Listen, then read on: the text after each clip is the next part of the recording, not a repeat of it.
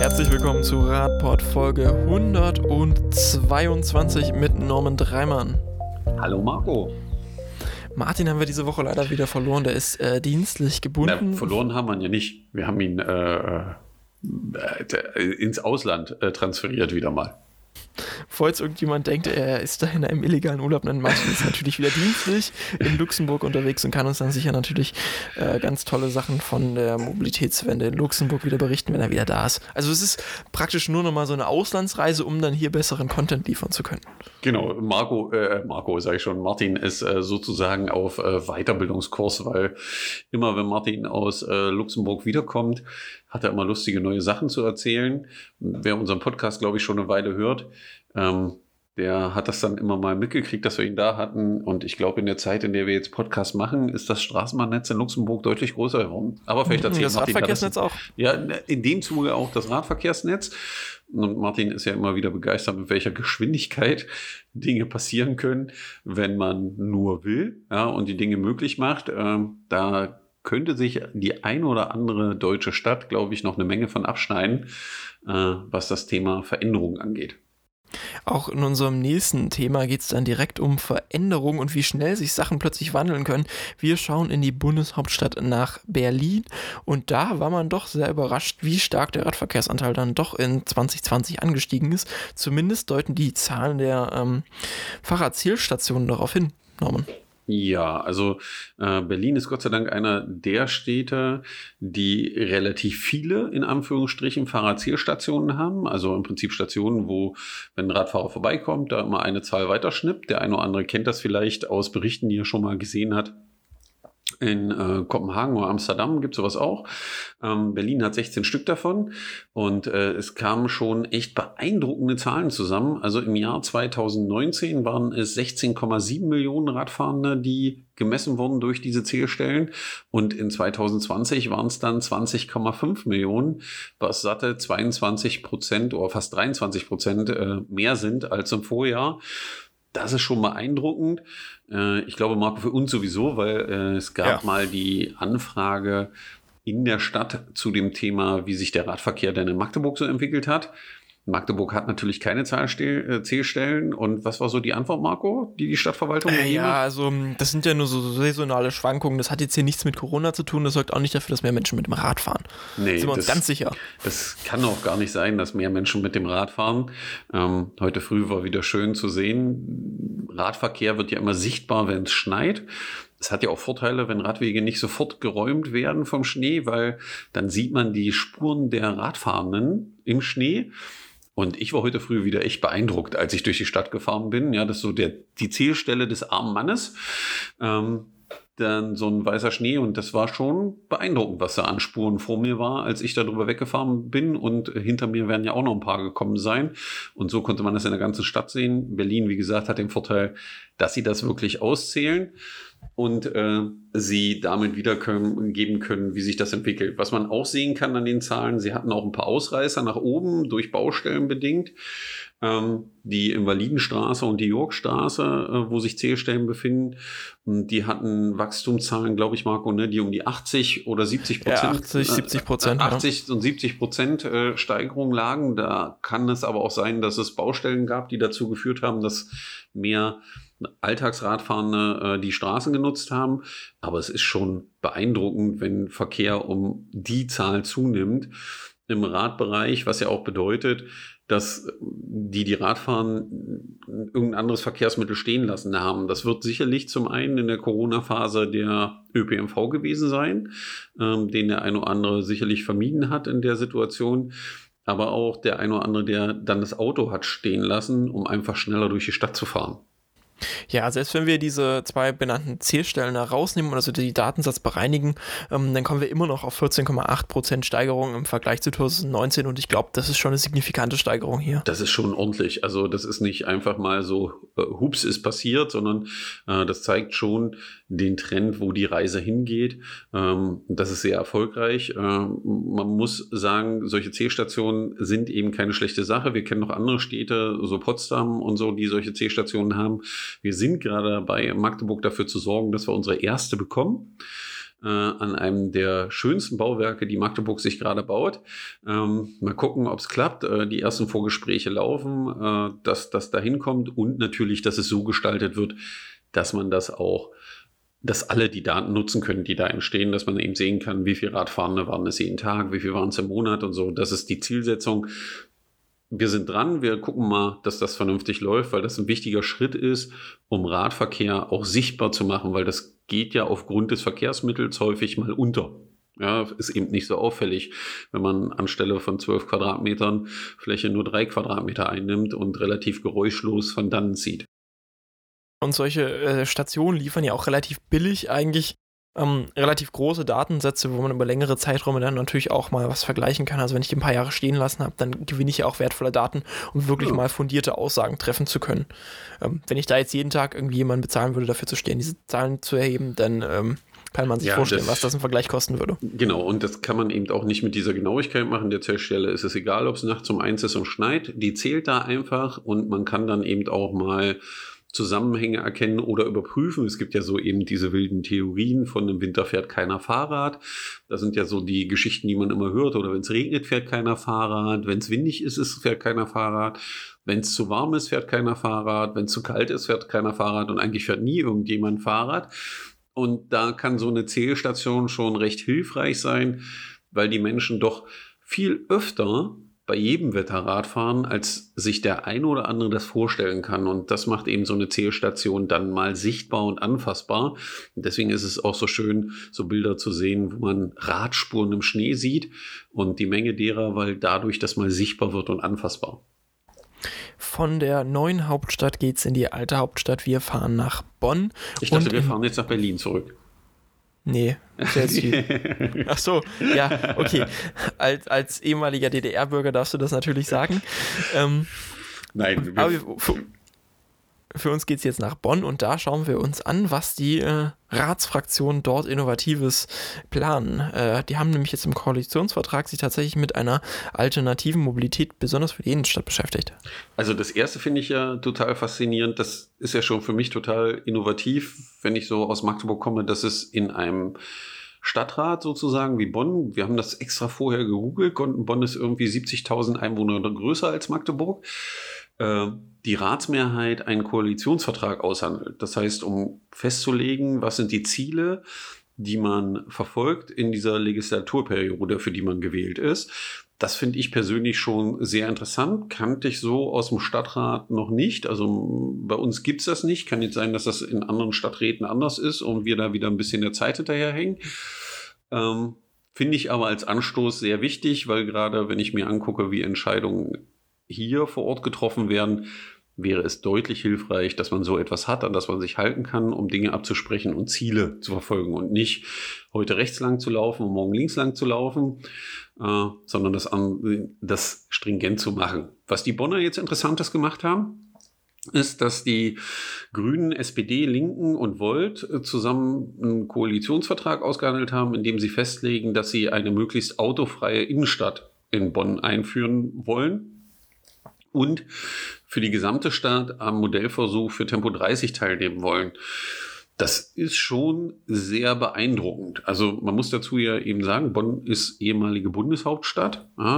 Das heißt, äh, dort sind jahrelang die äh, Geschicke der Bundesrepublik Deutschland äh, bestimmt worden. Und man wird da auch das Auto sehr oft nach vorne geholt haben und dass jetzt in dieser ehemaligen Bundeshauptstadt es in diese Richtung geht ist, glaube ich, schon ein deutliches Zeichen in den Rest von Deutschland hinein, dass das da, wenn weil wenn das da geht, wird das auch überall anders gehen. Äh, was jetzt auch passieren muss, ist, dass die äh, Parteien dieser, äh, die, die, die, die Basis der Parteien dem Koalitionsvertrag zustimmen sollen, aber das wird wohl mit hoher Wahrscheinlichkeit passieren und damit wird es dann dazu kommen, dass es in Bonn eine Änderung geben wird, äh, die eben dazu führt, dass man die Autostadt dann autofrei gestaltet ebenfalls so weit wie es geht, weil natürlich soll die Erreichbarkeit für die Anwohner bleiben. Ähm, Lieferanten und Handwerker und Pflegedienste müssen ja auch irgendwie rein und es sollen dafür Kurz- und Lieferparaktionen eingerichtet werden. Ich bin sehr gespannt darauf, wie sich das entwickelt, weil äh, wir haben diese Initiativen, ja nicht nur in Bonn, sondern auch in anderen Städten. Ähm, das ist ein ganz wichtiger Schritt, glaube ich, dahin, dass die Innenstädte wieder attraktiv und lebenswert werden, dass man sich dort gerne aufhält und es einen Grund gibt, äh, dorthin zu wollen. Das ist ja auch besonders das mit den, mit den Lieferzonen, ist ja ein Argument, das vertreten wir im Podcast jetzt schon seit ein paar Jahren, zu sagen, ja, parken muss schon noch möglich sein, aber dann besonders für die Leute, die halt irgendwie kurzfristig und schnell dahin müssen, damit sie nicht irgendwie auf den Radwegen stehen, aber nicht mehr dieses flächendeckende Parken in den öffentlichen Räumen. Ja, und das halte ich also hier für einen muss, sehr sinnvollen Ansatz. Es muss äh, bei, bei solchen Konzepten, wie man hier sieht, muss es Möglichkeiten geben, also sich hinzustellen und zu sagen, also äh, alle Autos müssen raus das funktioniert äh, nur noch ohne Autos, das wird wahrscheinlich schwerlich möglich sein, weil es immer wieder Gründe gibt, wo das einfach nötig ist und auch nicht anders geht. Ähm, dafür müssen Lösungen her und danach muss es die Möglichkeit geben, eben mit kurzen Wegen in die Stadt zu gelangen, entweder zu Fuß, mit dem ÖPNV, mit dem Leihfahrrad, da gibt es ja mehrere Möglichkeiten, einfach um den Raum in Innenstädten besser zu nutzen, weil er ist zu wertvoll, als dass man ihn zum Parken benutzt. Ja, also Tiefgaragen kann man ja gerne einrichten, das ist alles kein Problem.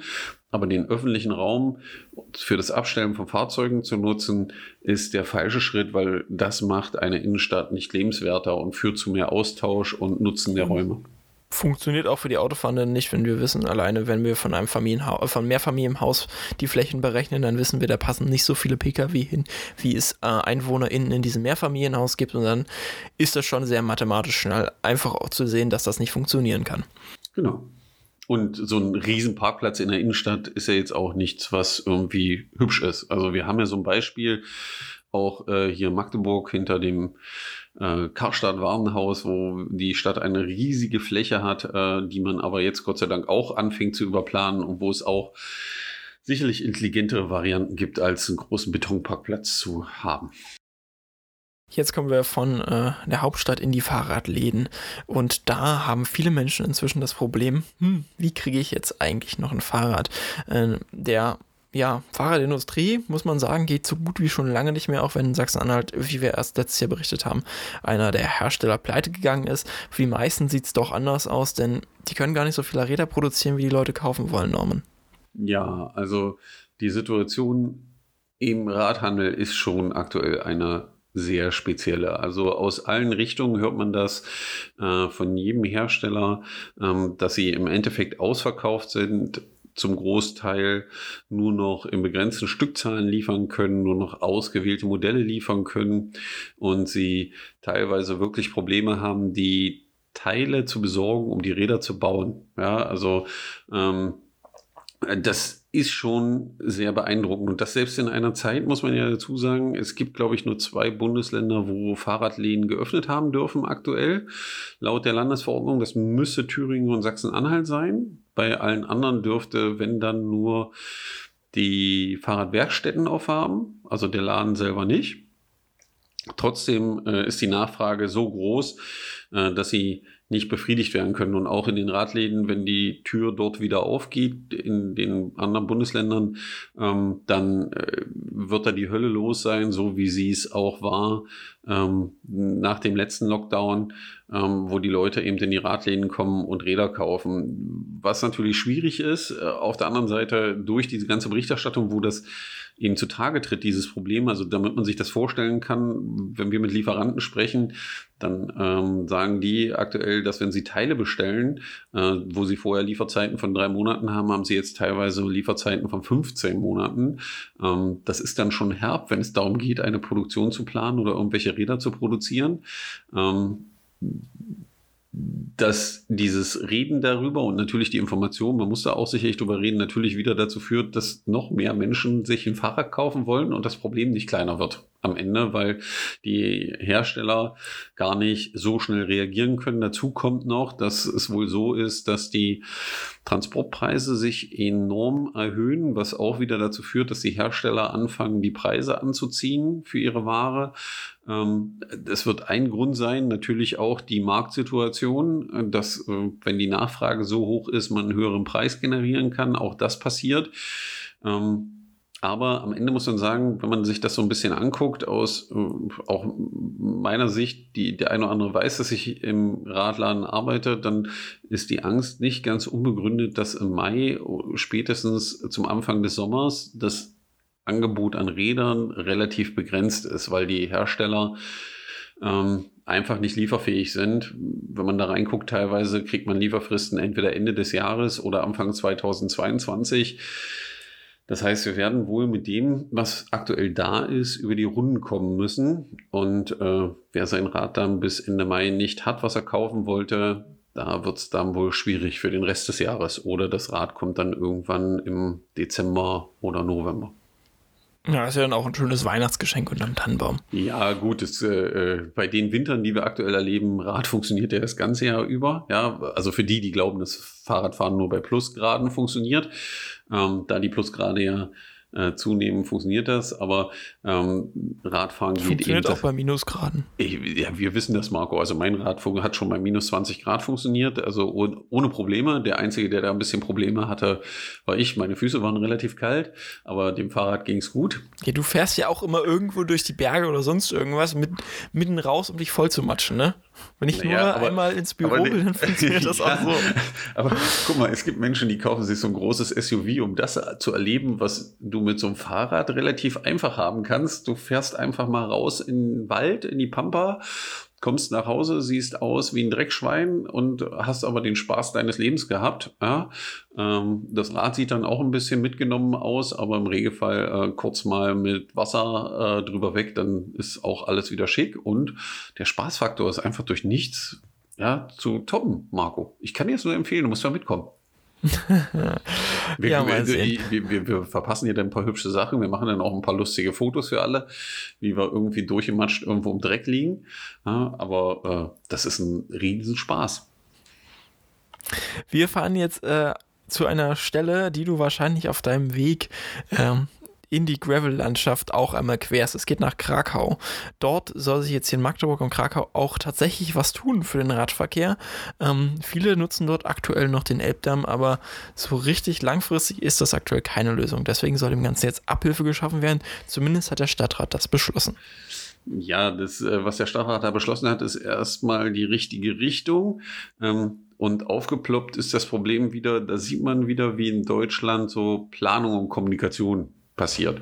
Ähm, für alle, die die Topografie nicht kennen, also Magdeburg liegt so an der Elbe Nochmal ein ganz wichtiger Tipp für alle, die Magdeburg immer nur kennen, wenn man auf der Autobahn vorbeifährt. Ich habe letztens auch wieder mit Menschen gesprochen, die das sonst immer gemacht haben und dann in die Innenstadt abgebogen sind und festgestellt haben, ah, von außen, da sieht man so Neubaublöcke, wenn man innen drinne ist, äh, gibt es da doch sowas wie eine Altstadt und ist äh, ganz hübsch anzusehen. Und das Schöne ist, die Stadt liegt eben an der Elbe und wird durch diese geteilt und Krakau ist die andere Seite der Elbe. Ja, und wer ähm, ein bisschen äh, die Medien verfolgt hat, gab da ja mal so zwei Situationen in den letzten, äh, ich glaube, wie viel sind es jetzt, 20 Jahren, äh, wo das Wasser relativ hoch stand in der Elbe. Und damit äh, waren natürlich auch wir hier in Magdeburg betroffen. Und im Zuge dessen baut man die Hochwasseranlagen auf der Ostseite in der Stadt neu. Ja, diese Dämme müssen neu gebaut werden. Und diese Dämme sind heute die Führung des Elberadweges, ja, einer der berühmtesten Radwege oder beliebtesten Radwege in Deutschland mit, ähm, was das Thema Urlaub angeht. Und der verläuft da oben drauf. Jetzt muss dieser Damm neu gemacht werden und da man den höher baut und so ein Problem hat mit dem Schutzgebiet daneben, wird der Weg da drauf aber wahrscheinlich schmaler. Ja, und jetzt wird dieser Weg, der ist jetzt schon nicht wirklich sehr breit.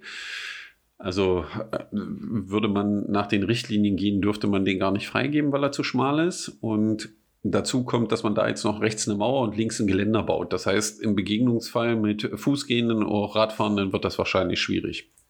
Also hat die SPD beantragt, auf dem Stadtgebiet läuft im Prinzip hinter diesem Damm eine Straße, äh, die aktuell noch Pflaster, Kopfsteinpflaster ist, diese zur Fahrradstraße zu machen. Und das hat der Stadtrat jetzt beschlossen, was auch Sinn macht im Zusammenhang mit dem Neubau der Brücke. Äh, interessant aber, glaube ich, Marco, wo du hin willst, war die Diskussion, die wieder lief dazu, anstatt einfach zu sagen, ja, wir machen das, weil wir sind daran interessiert, dass der Elberadweg da lang geführt wird und wir wissen das auch, was das touristisch für die Stadt und wirtschaftlich ja, nicht bedeutet. nur touristisch, sondern es ist auch für viele im Alltagsverkehr eine wichtige Route. Das kommt ja noch dazu, dass diese Strecken, das sieht man auch in vielen anderen Städten, meist gut ausgebaut sind und damit auch eine der Hauptverkehrsachsen durch die Stadt sind. Und da gerade auch die Stadt Magdeburg so eine Nord-Süd-Stadt ist, also es ist ihre größte Ausdehnung, passieren da die meisten Verkehre und die Elbe fließt eben auch von Süd nach Nord durch die Stadt. Und somit sind die Wege rechts und links der Elbe sehr hoch frequentiert, zum einen touristisch, freizeittechnisch, aber eben auch, so wie Marco das gerade sagte, im tagtäglichen Pendlerverkehr. Also wenn Leute durch die Stadt wollen, dann geht es eigentlich immer irgendwo an der Elbe lang, äh, wenn ich die Möglichkeit habe, um schnell von A nach B zu kommen. Und äh, da will man jetzt diese Fahrradstraßen einrichten. Genau, und dabei soll die Fahrradstraße ja nicht mehr Kopfsteinpflaster bleiben, sondern jetzt auch einen schönen Asphaltstreifen in der Mitte bekommen. Genau, da soll Asphalt drauf, damit das auch vernünftig funktioniert. Aber man konnte in der Fraktionssitzung natürlich wieder sehen, welche Argumentationen da laufen. Und das Schöne ist, dass die Stadtratssitzungen jetzt inzwischen live übertragen werden in HD sogar, also Full HD, ja, und nicht mehr aussehen wie so ein Stream aus dem äh, Büro von 1980. Also sieht sie teilweise heute immer noch aus, nur im Full HD, aber ist natürlich schon hübscher und geht eben live, dass man es gleich mit live äh, gucken kann. Ja, und wenn man da wieder die eine oder andere Argumentation hört, warum man keine Fahrradstraße einrichten kann, weil man der Meinung ist, dass die Feuerwehr da nicht langkommt und der Krankenwagen und die Welt untergeht, wenn dann auf der Parallelstraße ein Unfall passiert, und dann hätte man ja gar keine Umleitungsstrecke, weil man kann über eine Fahrradstraße ja mit dem Auto nicht mehr fahren und die Anwohner kommen nicht dran. Also dann wird dieser ganze Wust an Möglichkeiten ausgespielt, wo man sagen muss, also erstens, es gibt nicht so viele Fahrradstraßen in Deutschland, wo gar kein Auto mehr fährt. Und wenn wir in irgendeiner Stadt sind, dann ist der Autoverkehr in irgendeiner Form immer freigegeben. Und wenn die Feuerwehr oder der Krankenwagen irgendwo lang muss, ja, dann fahren die auch über den Fahrradweg, dann fahren die auch die Einbahnstraße falsch rum rein, völlig egal, weil die müssen zum Ziel und alle anderen fahren zur Seite. Das ist ja der Deal und das Lustige ist ja, wenn man so in andere Städte guckt, die, mir fällt da immer London ein mit dem Super Cycle Highway, den sie da haben. Ähm, wo die Feuerwehr im, äh, in der Rush Hour in London lieber den benutzt, um zum Zielort zu kommen, weil die Radfahrer schneller zur Seite gehen und breitwilliger und einfacher Platz machen können als die Autos, die im Stau stehen. Hat so eine Fahrradstraße auch Sinn? Für alle, die jetzt zuhören und sagen, ja, aber so eine Fahrradstraße muss doch total autofrei sein. Also ich bin da eher so der Verfechter von, wenn man oft in den Niederlanden unterwegs ist, gibt es da auch viele Fahrradstraßen. Und ich habe in den Niederlanden noch nie eine Fahrradstraße gesehen, die komplett autofrei ist. Das, was ist eine Gestaltungsfrage dann auch. Genau, was man dort macht. Und das ist eben der wichtige Punkt, wenn man eine Fahrradstraße baut. Man muss sie so gestalten, dass die Geschwindigkeiten runterkommen und dass man als Autofahrender, wenn man dort einbiegt, das Gefühl hat von, ich bin hier zu Gast. Ja, also schon dieses klare Zeichen, hier ist irgendwas anderes, du hast dich zurückzunehmen, so wie man es auch auf Shared Space erlebt. Ähm, und ich sage das jetzt auch aus der Sicht eines Autofahrenden, also wenn ich mit dem Auto unterwegs bin, ich finde es auch immer gut, wenn die Infrastruktur mir wiedergibt, was gerade am Muss ist, weil auch ich sehe nicht jedes Schild, ja, und manche Schilder sind so doof aufgestellt, da sieht man die nicht. Da fährt man plötzlich in eine 30-Zone und merkt das gar nicht, weil irgendwie sieht das aus wie die 50-Zone, durch die ich gerade vorher gefahren bin. Und das ist in meinen Augen eigentlich der Hebel, wie man mehr Verkehrssicherheit, mehr Beruhigung schafft, indem man Straßen so gestaltet, dass sie gar nicht dazu animieren, da im Tiefflug durchzufahren. Und dann funktioniert das auch. Und es würde auch den Freizeitwert, gerade weil es an der Elbe liegt und direkt hinter dem Damm, ja, und das eben so eine Strecke ist, die von vielen genutzt wird, deutlich heben und ein Riesenpotenzial bringen, wenn man das wirklich ausbaut und nutzbar macht und vielleicht ein wenig umgestaltet, so dass es auch für die Anwohner und Anwohnerinnen hübscher wird, weil spätestens erstmal, wenn der Asphalt drauf ist, bedeutet das ja schon mal, dass der Geräuschpegel nicht mehr so hoch ist, den Autos verursachen, wenn sie darüber wegfahren. All diese Sachen und dann noch eine Verkehrsberuhigung.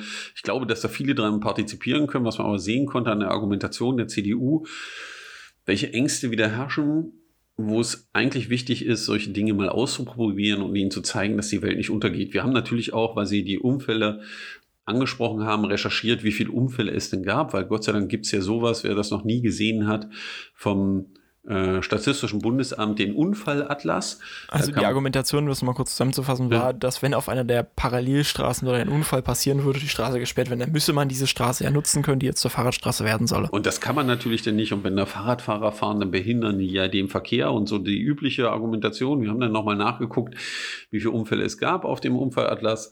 Und das war jetzt nicht so berauschend viele. Also wenn wir da von fünf, sechs im Jahr sprechen, die auf der anderen Strecke passiert sind. Und da muss man noch die Frage stellen, von den fünf, sechs, wie viel haben dazu geführt, dass da eine Vollsperrung war? Und was man da so sieht, kann man eigentlich sagen, keiner. Und dann muss man sagen, ist die Argumentation ganz schön an den Haaren herbeigezogen zu dem Thema und völlig unnötig. Gott sei Dank hat sich auch der große Teil des Stadtrates nicht davon beirren lassen, überzeugen lassen, hat dafür abgestimmt für den Antrag. Ich bin jetzt mal gespannt, wie die Verwaltung das umsetzt, weil das Interessante da war, wir hatten, glaube ich, eine Woche vorher einen Termin in der Verwaltung ähm, wo genau dieser Antrag auch nochmal Thema war und man unsere Meinung als ADFC dazu wissen wollte, so nach dem Motto, dass das ja keine gute Idee wäre und ob man eine andere Lösung, wo wir nur mit erstaunten Augen da gesessen haben, gesagt haben, was wollt ihr denn jetzt aus der Verwaltung? Baut da eine Fahrradstraße ein, gibt gar keinen Grund, da irgendwas anderes zu machen, weil die Argumentation der Verwaltung war immer, naja, die äh, Autofahrenden verlieren dann eine Route und dann gibt es noch zwei Routen durch Krakau. Und äh, wir haben dann die Frage, wie viele gute Routen gibt es denn für den Radverkehr durch Krakau? Keine. Aha. Und jetzt wollte er die eine nicht mal verwirklichen und die anderen haben zwei. Also irgendwie passt das nicht so zusammen. Ja? Das heißt, da muss was passieren. Wir werden das weiterverfolgen und mal gucken, wie die Verwaltung und vor allen Dingen, wann sie das dann umsetzt. Auch beim nächsten Antrag, der dann letzte Woche den Stadtrat passiert hat und positiv beschieden wurde, ging es darum, den Autoverkehr ein klein wenig unattraktiver zu machen und den Radverkehr aber langfristig zu fördern. Es geht um die Auslegung der neuen Abstellsatzung. Nachdem Magdeburg jetzt zwei Jahre lang keine Abstellsatzung hat, also drei, eine drei. Satzung, ach, drei Jahre sind es ja. schon, ja, die Zeit vergeht, ja. drei Jahre keine Satzung hat, die regelt, ob nun Parkplätze zu schaffen sind, wenn man ein Haus neu baut, ähm, gibt es jetzt eine Auslegung einer Satzung für Radverkehr, aber nicht mehr für den Autoverkehr ja, nicht für Radverkehr, sondern für das Abstellen von Fahrrädern gibt es eine Satzung. Also soll es eine Satzung geben. Das heißt, dass äh, bei Neubauten vorgeschrieben ist, Fahrradabstellplätze in bestimmten Formen zu schaffen und Erreichbarkeit, also ebenerdig und solche Dinge, überdacht, warm und sowas alles. Ähm, das ist ein wichtiger Punkt. Und Magdeburg hat der Stadtrat das auch nach harter Diskussion beschlossen. Ähm, man hat immer wieder argumentiert dafür, so nach dem Motto, na, wir haben doch jetzt schon Parkplatzprobleme und wenn es keine Abstellsetzung gibt, dann wird sich das Problem nie lösen, wo man dann die Frage stellen muss, also wir hatten eine Abstellsetzung, die hat 30 Jahre gegolten und irgendwie ist das Problem trotzdem da. Ja, also es ja, scheint nicht so, das ja auch so nicht funktioniert. Die, genau, dass die Abstellsatzung dieses Problem behebt, weil in unseren Augen ist es nur das Drücken vom Durchsetzen von Regeln. Ja, also man versucht, dass etwas das Problem löst, was das Problem nie lösen wird. Und wenn man sich anguckt, wo diese Abstellsatzungen herkommen, dann waren die auch nie geschaffen, Parkprobleme zu lösen, sondern sie waren dazu gedacht, dass die Verbreitung des Kfz zunimmt und das haben sie ja auch erfolgreich geschafft. Ja.